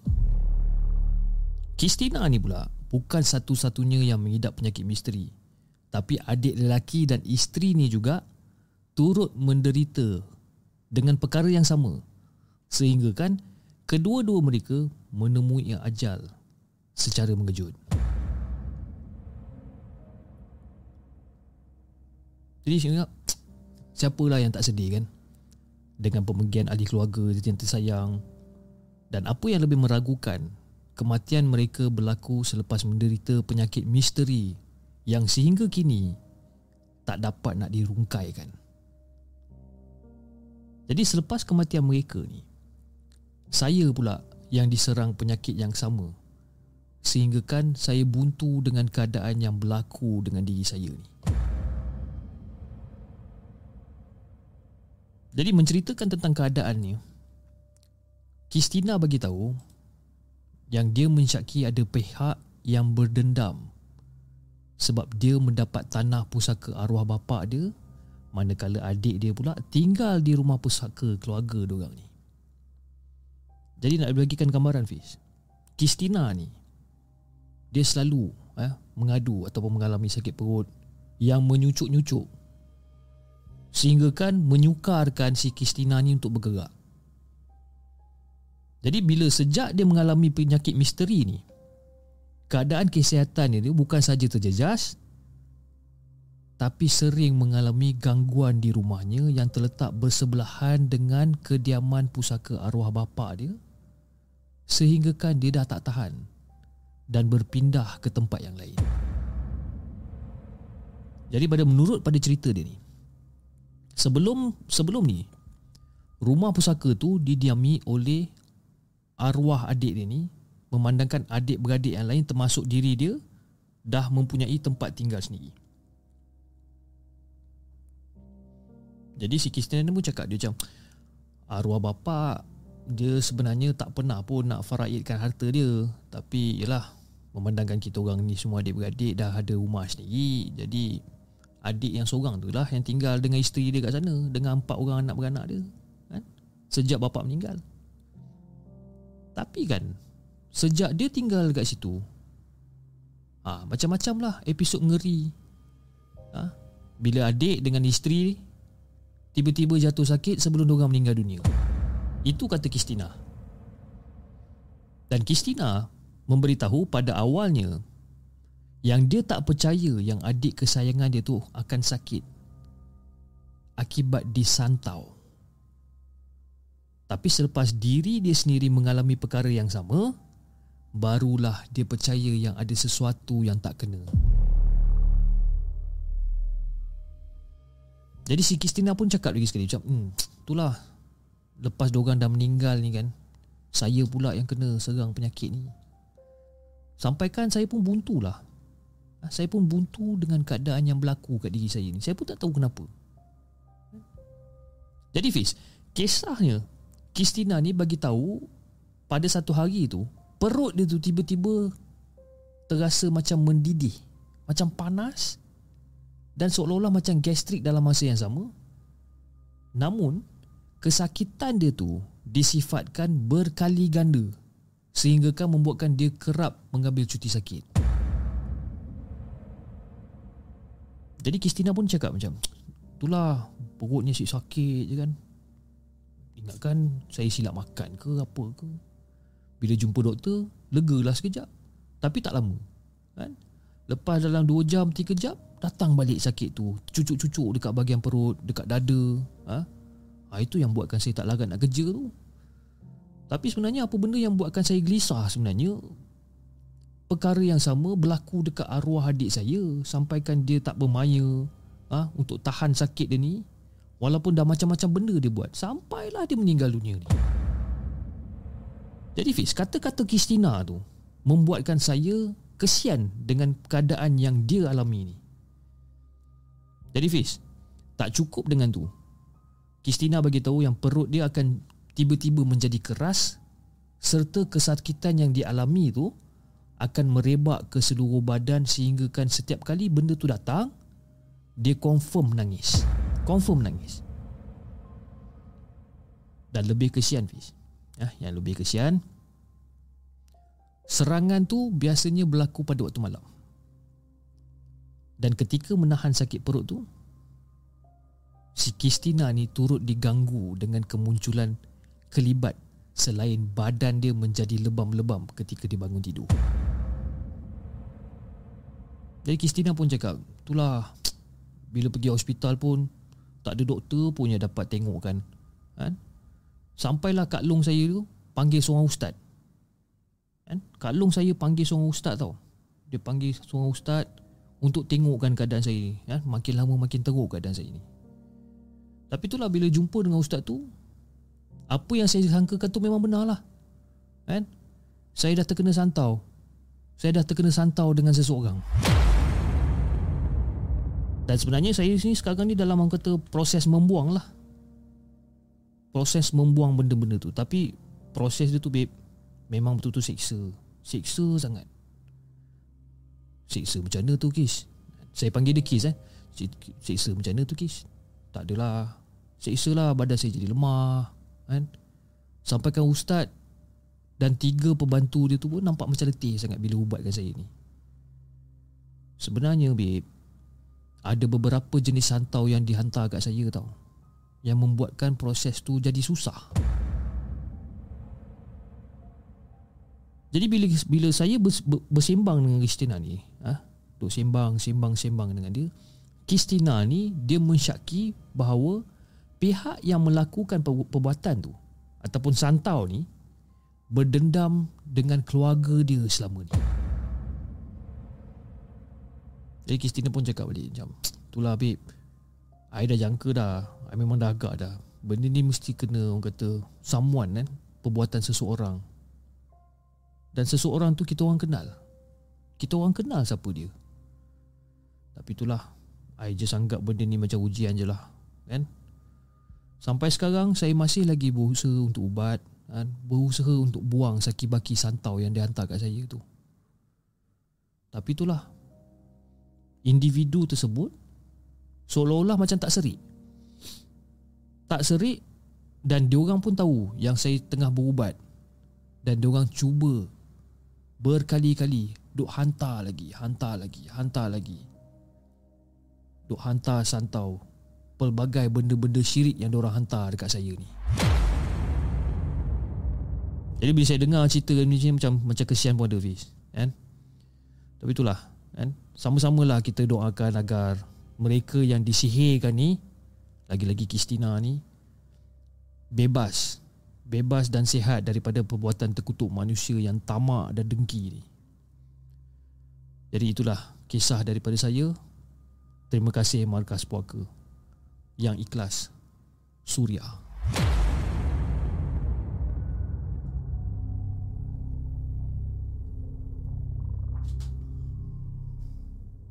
Jangan ke mana-mana. Kami akan kembali selepas ini dengan lebih banyak kisah seram. Itu dah guys, kisah yang dikongsikan oleh Surya, kakak menderita eh.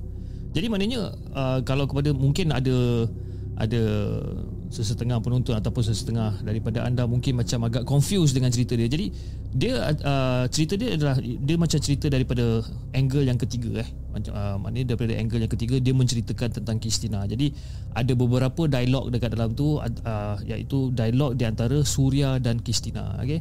Dan Kristina ni um, dia, dia ada mengidap penyakit misteri dan adik dia lelaki dia dan isteri dia meninggal disebabkan uh, penyakit misteri ni iaitu kena santau dengan dengan, dengan orang. Jadi as of right now Kristina ni masih lagi dalam proses perubatan dan dan, dan mungkin insyaallah lah kalau kalau tak ada haram lintang kalau di, diizinkan Allah mungkin semuanya akan baik-baik belaka lah insyaAllah kan. Kita doakan sama-sama lah untuk si Kristina ni kan. Saya tak rasa Kristina ni nama betul Tapi itulah Walaupun nama betul ke nama samaran ke Tapi kita boleh yang kata uh, Jadikan tauladan lah kan Cerita-cerita yang dikongsikan oleh Surya Terima kasih Surya di atas perkongsian cerita anda Okey Sebelum kita bacakan kisah kita yang terakhir ha, Pada malam ini Saya ingin mengucapkan ribuan terima kasih Kepada semua yang telah hadir di uh, markas puaka pada malam ini. Kita punya sponsor iaitu daripada daripada Azmi Prudential Wealth Planner. Anda jadi kepada siapa yang masih orang kata mencari uh, plan takaful dan juga plan medical yang sesuai dengan anda okey?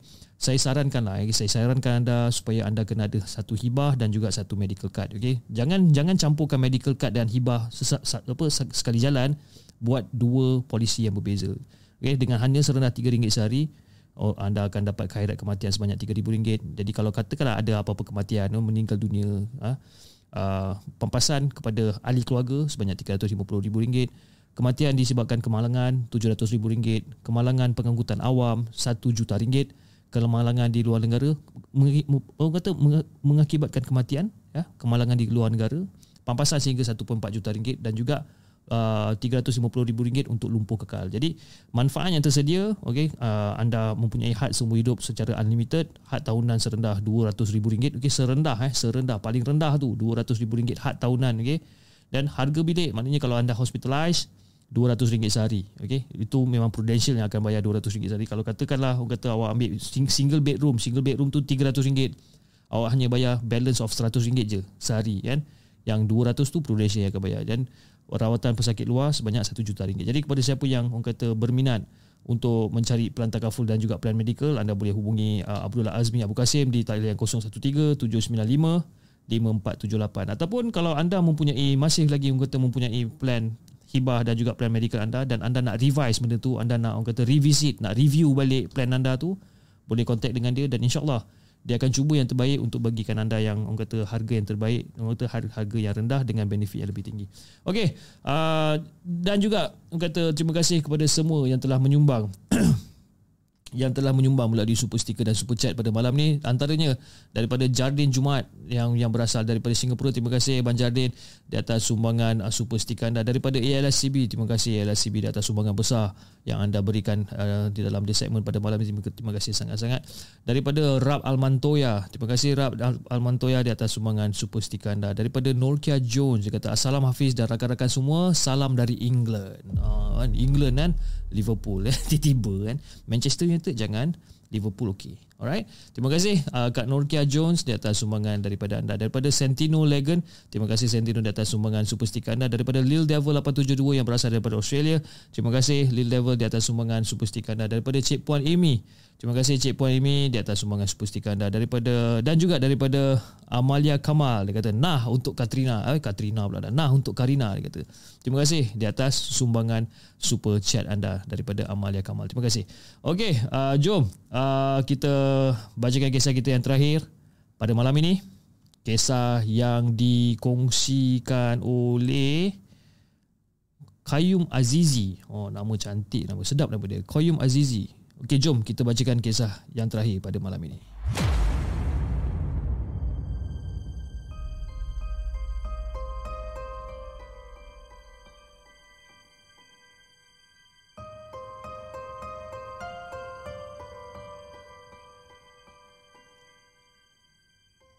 Adakah anda telah bersedia untuk mendengar kisah seram yang akan disampaikan oleh hos anda dalam Markas Puaka.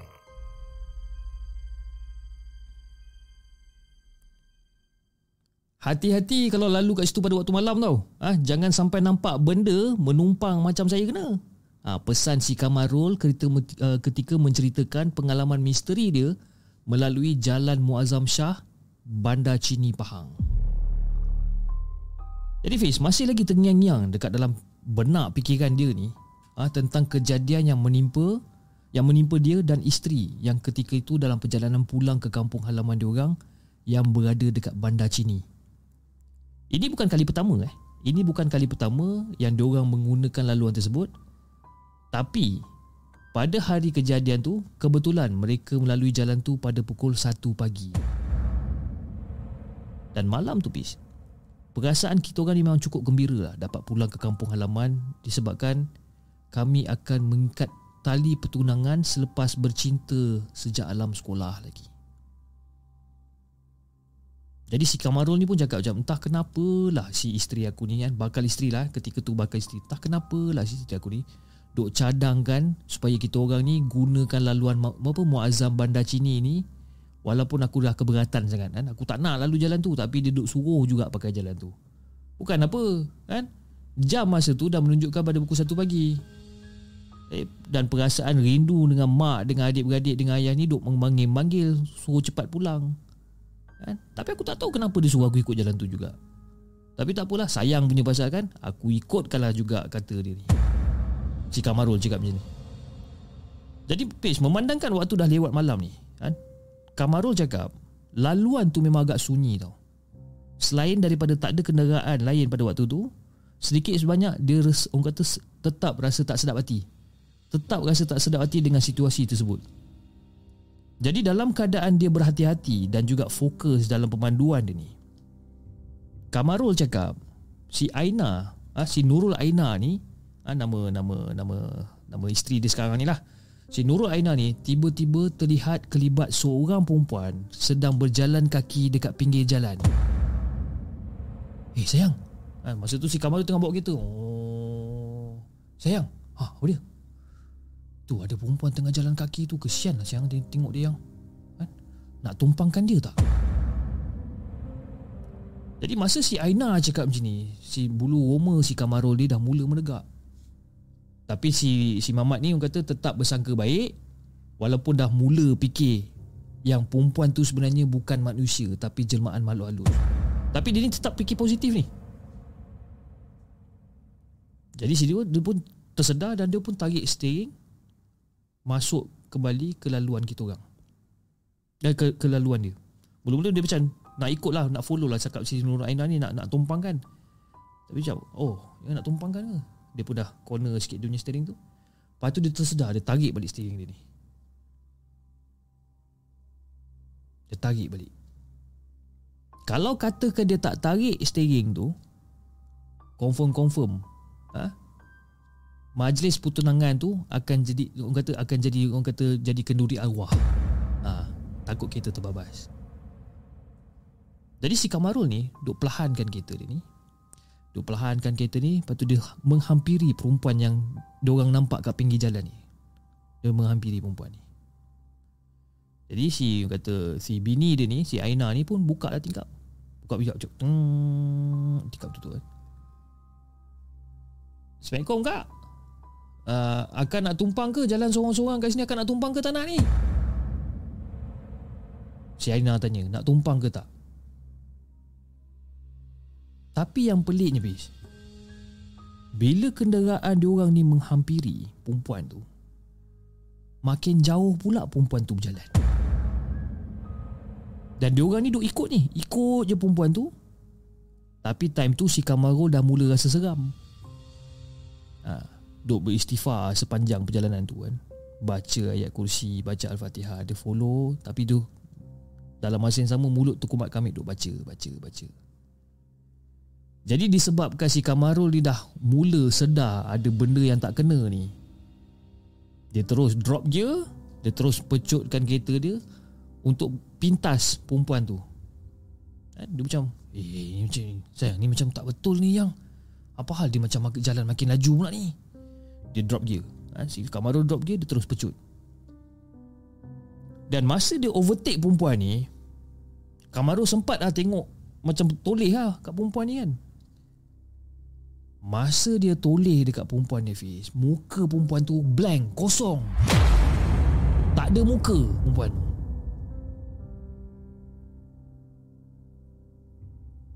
Jadi disebabkan terlalu terkejut ni, kereta yang dia pandu tu tu dah masuk ke laluan bertentangan.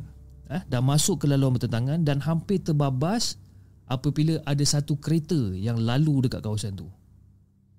Dan alhamdulillah nasib baik dia cepat sedar dan dia tarik balik steering dia tu masuk balik ke laluan dia. Dan si Kamaru bagi tahu, rupa-rupanya dah ramai yang jadi mangsa dekat jalan tu sebenarnya. Dah ramai yang jadi mangsa kat situ Jadi dalam situasi yang apa yang panik tu Si Kamarul tengok muka si Aina ni Pucat lesi ha, Takut baru Pucat lesi dan terdiam dalam kereta Sebelum dia ambil keputusan untuk singgah di sebuah gerai tepi jalan Untuk tenangkan diri. Bang, kalau ada gerai mana-mana kat tepi ni bang Singgah kejap bang. Kenapa awak ni? Tak adalah bang Saya macam Tak tahulah bang. Abang singgah je lah. Kedai, kedai mana Kalau ada tepi-tepi gerai-gerai Singgah je lah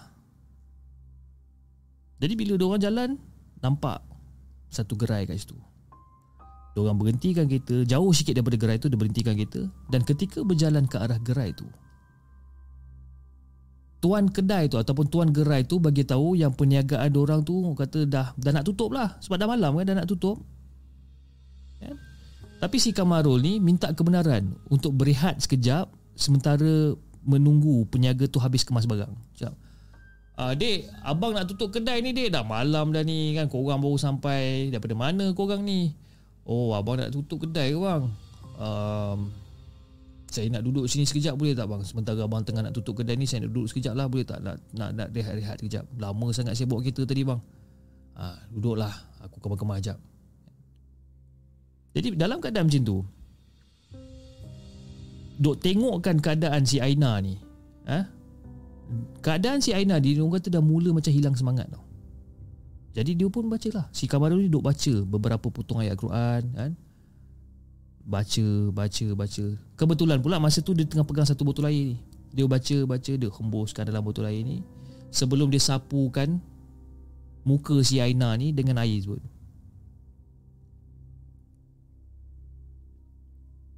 Jadi masa dia sapukan muka Aina dengan air tersebut, Aina ni seperti seakan-akan tak percaya dengan apa yang diorang nampak. Sebab kan si Aina ni memang betul-betul mati-mati duk ingatkan perempuan yang diorang nampak tadi tu adalah manusia bukan benda lain. Jadi sempat jugalah ha, berbual mengenai pengalaman misteri dengan ahli keluarga masa tu selepas majlis pertunangan apa pertunangan diorang ni. Dan Kamarul bagi tahu yang kisah wanita misteri tu bukan orang kata baru, uh, bukan bukan perkara baru. Sebaliknya, dah ramai pengguna jalan raya kat situ terserempak dengan perempuan yang sama, pakaian yang sama ketika melalui jalan Muazzam Shah, uh, Muazzam Shah ke Bandar Cini ni. Jadi guys,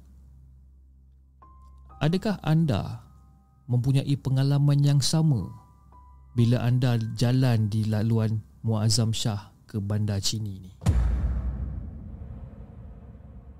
Jadi kalau anda ada pengalaman anda ataupun di jalan-jalan lain yang lebih angka daripada apa yang kita orang kena ni, apa yang si Kamarul dengan si Aina ni kena.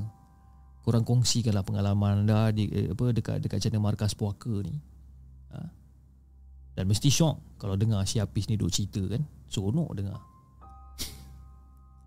Itu sajalah guys cerita daripada saya tentang si Kamarul dan juga si Aina ni. InsyaAllah kalau ada masa saya ada masa saya akan kongsikan lebih banyak kisah-kisah seram yang saya ada. Sekian. Assalamualaikum.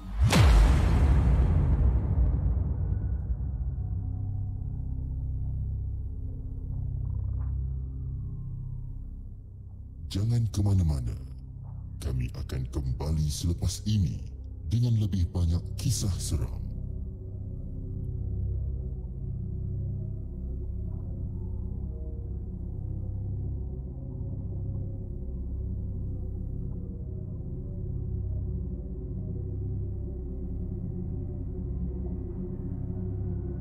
Itu dia guys, kisah yang terakhir yang dikongsikan oleh siapa nama dia tadi eh?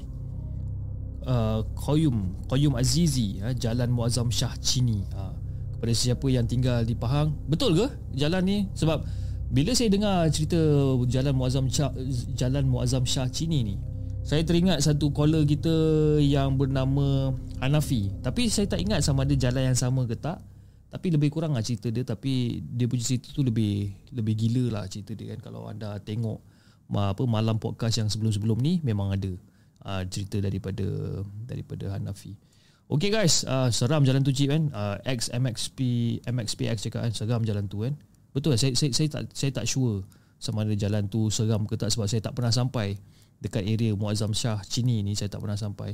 Uh, Tapi itulah kan kalau ada kalau anda ada kisah-kisah seram yang anda ingin kongsikan bersama anda boleh hantar email kepada kami di hello segment at, at, at hello segment at shopee.com pula dah. Hello segment at gmail.com shopee.com kenapa saya cakap shopee.com sebab saya ternampak notification shopee masuk dekat dalam telefon saya ni. Dia hello segment at shopee hello segment at shopee.com pula. Hello segment at gmail.com untuk hantarkan kisah-kisah seram anda. Jadi Erna Wati dia kata setiap malam ke cerita ni? Ah, ah kak setiap malam daripada hari Isnin sehingga hari Jumaat. Cuma hari Isnin adalah kisah seram subscriber maknanya uh, subscriber yang akan call dia akan menceritakan tentang kisah seramnya. Jadi maknanya hari Isnin punya episod adalah 100% ataupun purely untuk subscriber. Okey? Orang call orang akan cerita. Hari Selasa saya yang akan bercerita okey daripada email dan juga blog-blog tempatan. Hari Rabu adalah markas puaka eksklusif maknanya hantu Jepun ataupun uh, apa membership hantu Jepun dan apa hantu Jepun yang akan dapat tengok live show tersebut dan hari Khamis macam hari ni saya yang bercerita dan besok adalah kisah seram subscriber. Jadi kita akan rotate macam itulah hari Isnin sampai Jumaat, Sabtu Ahad, Sabtu Sabtu dan Ahad, Saturday dan uh, Saturday dan Sunday, Patulu Patande kita cuti. Dan kita cuti kan. Shopee PP saya pun tak pernah sampai sana. Shopee PP okey. Uh, sana jalan gelap je kan maybe nanti Shopee boleh sponsor kan kalau Shopee sponsor uh jackpot gang kan kalau lah dia nak sponsor tapi saya tak rasa dia nak sponsor pun daripada apa dengan channel-channel kecil macam saya ni orang tak ada time lah orang nak sponsor kan Okay, bercakap tentang hari Rabu guys. Okay, saya nak ambil kesempatan ni eh. Saya just nak nak nak sembang sikit dengan korang. Uh, bercakap tentang hari Rabu eh. Hari Rabu untuk hantu Jepun adalah live show untuk hantu Jepun kan. Tapi saya duduk terfikir balik kan Okey lah live show untuk Hantu Jepun pun okey juga kan Ramai juga yang apa yang menonton. Walaupun tak sampai 100 orang yang menonton Tapi ada yang menonton kan.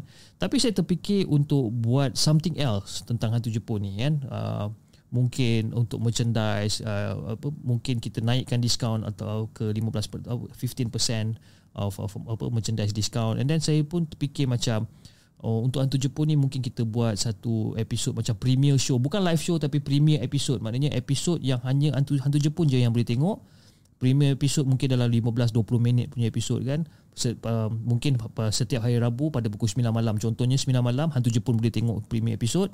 And then pukul 10.30 malam kita run the live show macam biasa kan. Saya, saya, saya masih lagi tengah fikir dia punya modul. Macam modul macam kita nak pergi exam pula eh kita tengah fikir lagi lah dia punya rangka dia kan dia punya dia punya framework tu saya tengah fikir tapi apa nanti saya akan update lah saya akan update macam mana kan kita tengok macam mana anyway uh, saya juga ingin mengucapkan terima kasih kepada Kak Ernawati yang berasal daripada Singapura di atas sumbangan super sticker yang telah diberikan dan saya saya rasa this is the first time saya nampak nama Ernawati yang apa hadir dekat dalam markas puaka. Mungkin ada sebelum ni mungkin ada tapi mungkin saya tak perasan. Tapi this is the first time yang saya nampak nama Ernawati di sini. Terima kasih Kak Erna uh, dia kata apa kata uh, di atas sumbangan dan juga sudi untuk uh, berada di platform Markas Puaka dan menjadi salah seorang daripada subscriber The Segment. Terima kasih sangat-sangat uh, Pak Cik Lori dia kata tak kisah Cik kan? Yang penting 30 8 oh okay alright.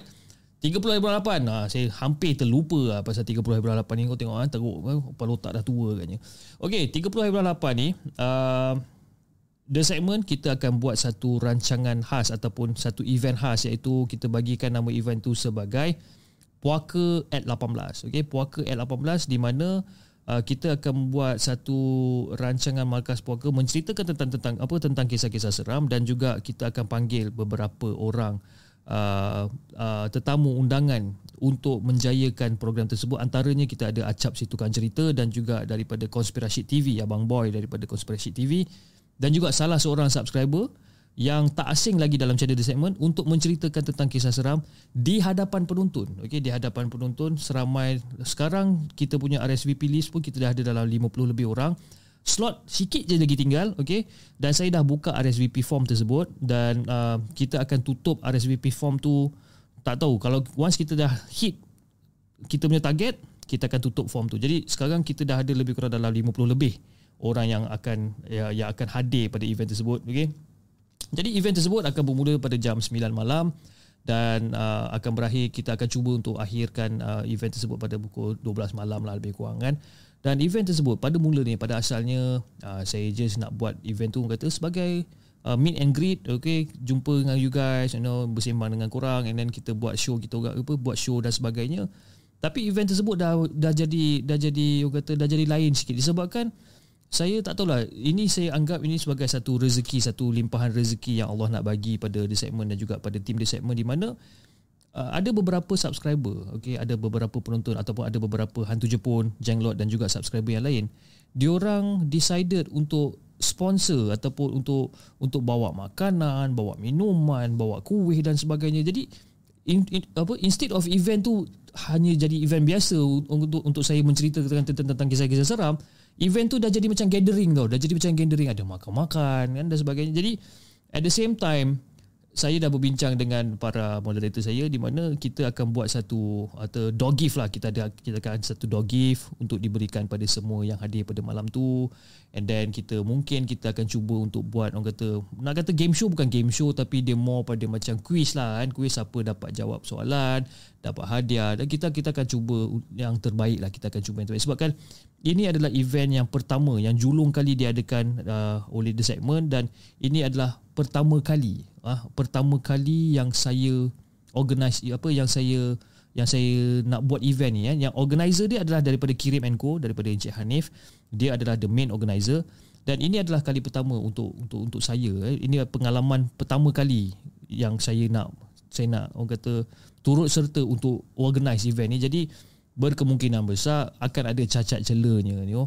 Jadi kalau ada katakan cacat celanya saya minta maaf sangat-sangat lah okay?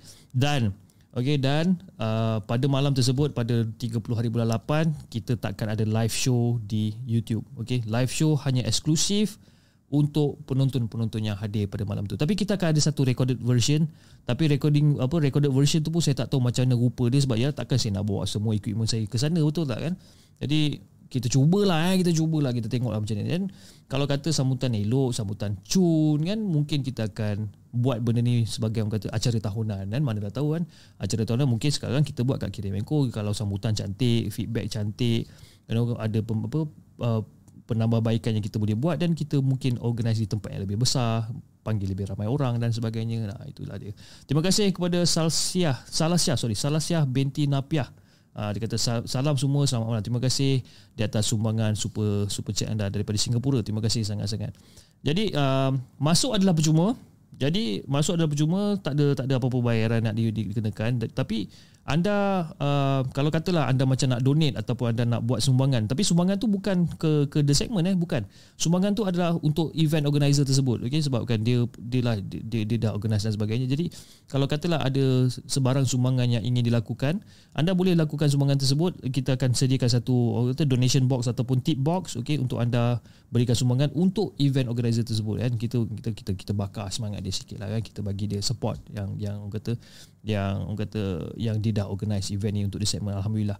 Alright, uh, Ernawati cakap dia kata baru pertama kali tengok podcast di Markas Poker ni saudaraku. Oh, alhamdulillah. Terima kasih sangat-sangat ya. Ah, malam ni kita ramai penonton malam ni kan.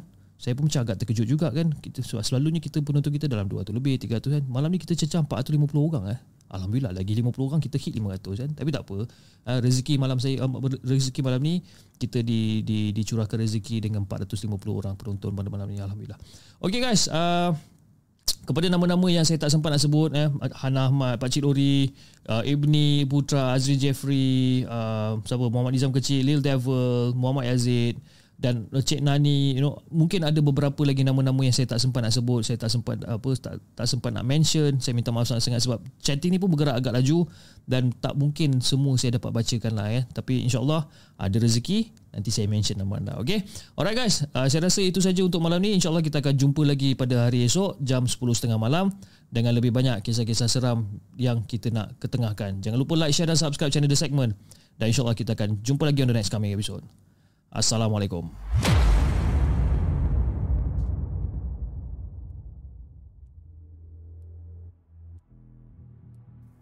Terima kasih kepada anda kerana sudi bersama kami dalam segmen Markas Puaka, sebuah podcast kisah-kisah seram yang dikongsi dalam channel The Segment.